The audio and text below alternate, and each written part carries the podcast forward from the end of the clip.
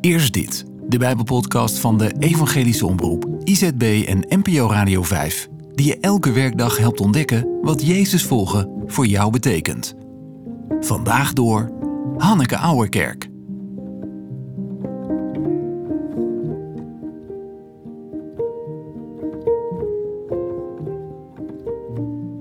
We lezen verder uit Openbaring 16, vers 1 tot 11... over de toorn van God die wordt uitgegoten over de aarde.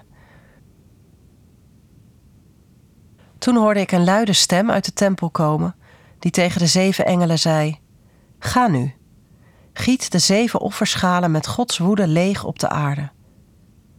De eerste engel ging weg en goot zijn offerschaal leeg over de aarde.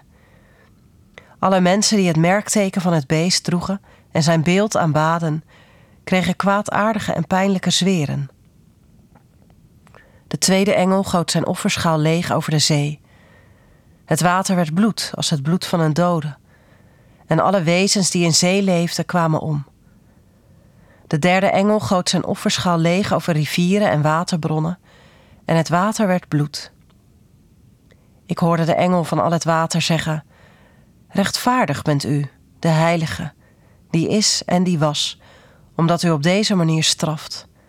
Bloed van heiligen en profeten hebben zij vergoten, en bloed laat u hen drinken. Ze hebben het verdiend." Ik hoorde het altaar antwoorden: "Ja, Heer onze God, Almachtige, uw oordelen zijn betrouwbaar en rechtvaardig." De vierde engel goot zijn offerschaal leeg over de zon, waardoor ze de mensen kon verbranden met haar vuur. De grote hitte verzengde de mensen en ze lasterden de naam van God, die macht heeft over deze plagen. Ze kwamen niet tot inkeer en bewezen hem geen eer. De vijfde engel goot zijn offerschaal leeg over de troon van het beest.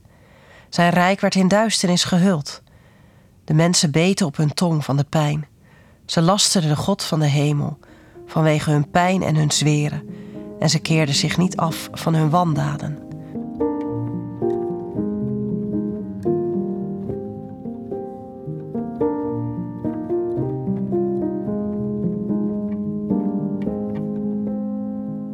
Afgelopen zomer lazen we in onze gemeente uit het boek Wij slaven van Suriname van Anton de Kom.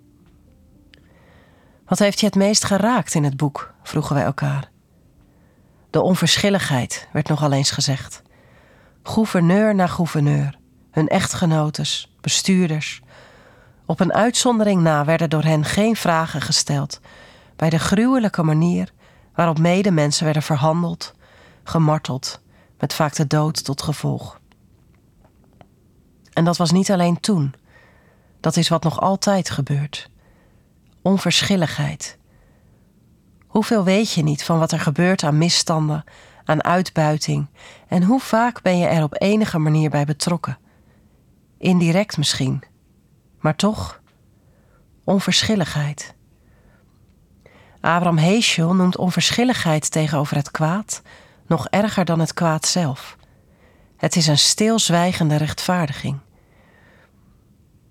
In dat licht bezien wij dit fragment, waarin Johannes onze verbeelding aanwakkert en voor ogen schetst hoe de toorn van God over de aarde wordt uitgegoten. Zijn toorn openbaart hem als een God die verre van onverschillig is. Hij is bewogen tot in het diepst van zijn wezen als de humaniteit op het spel staat. Als de menselijkheid in het geding is en kleintjes en grote verpletterd worden onder grote woorden en gewelddadige daden. Dan staat God op. Niet in blinde woede of een explosieve uitbarsting, maar heel bewust en gericht wendt God zijn toorn aan. Als mensen zulke grove zonden begaan, kan hij niet langer geduld hebben. De menselijkheid staat op het spel en daarvoor gaat God door het vuur. Zo is zijn toorn de redding van al wie verpletterd raakt. De redding van al diegenen die de laatste zijn. Die al hun geld hebben uitgegeven aan een tocht over zee, waarvan ze niet weten of het hun behoud zal zijn. De redding van je kind dat in de greep is van een gokbedrijf. Ze doen alles volgens de regels en volgens de wet is er niks op aan te merken. Maar je kind gaat eraan stuk. Ik weet niet aan welke kant jij staat. Ben je verschillig of onverschillig? Ben je de eerste of de laatste?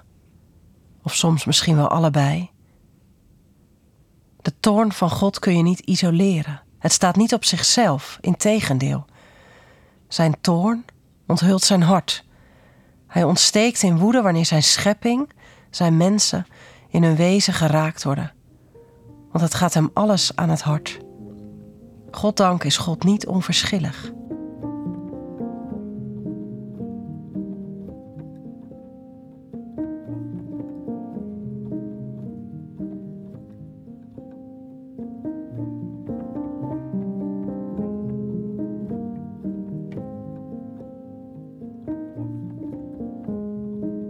Heilige God, wij zegenen uw naam en wij roepen tot u.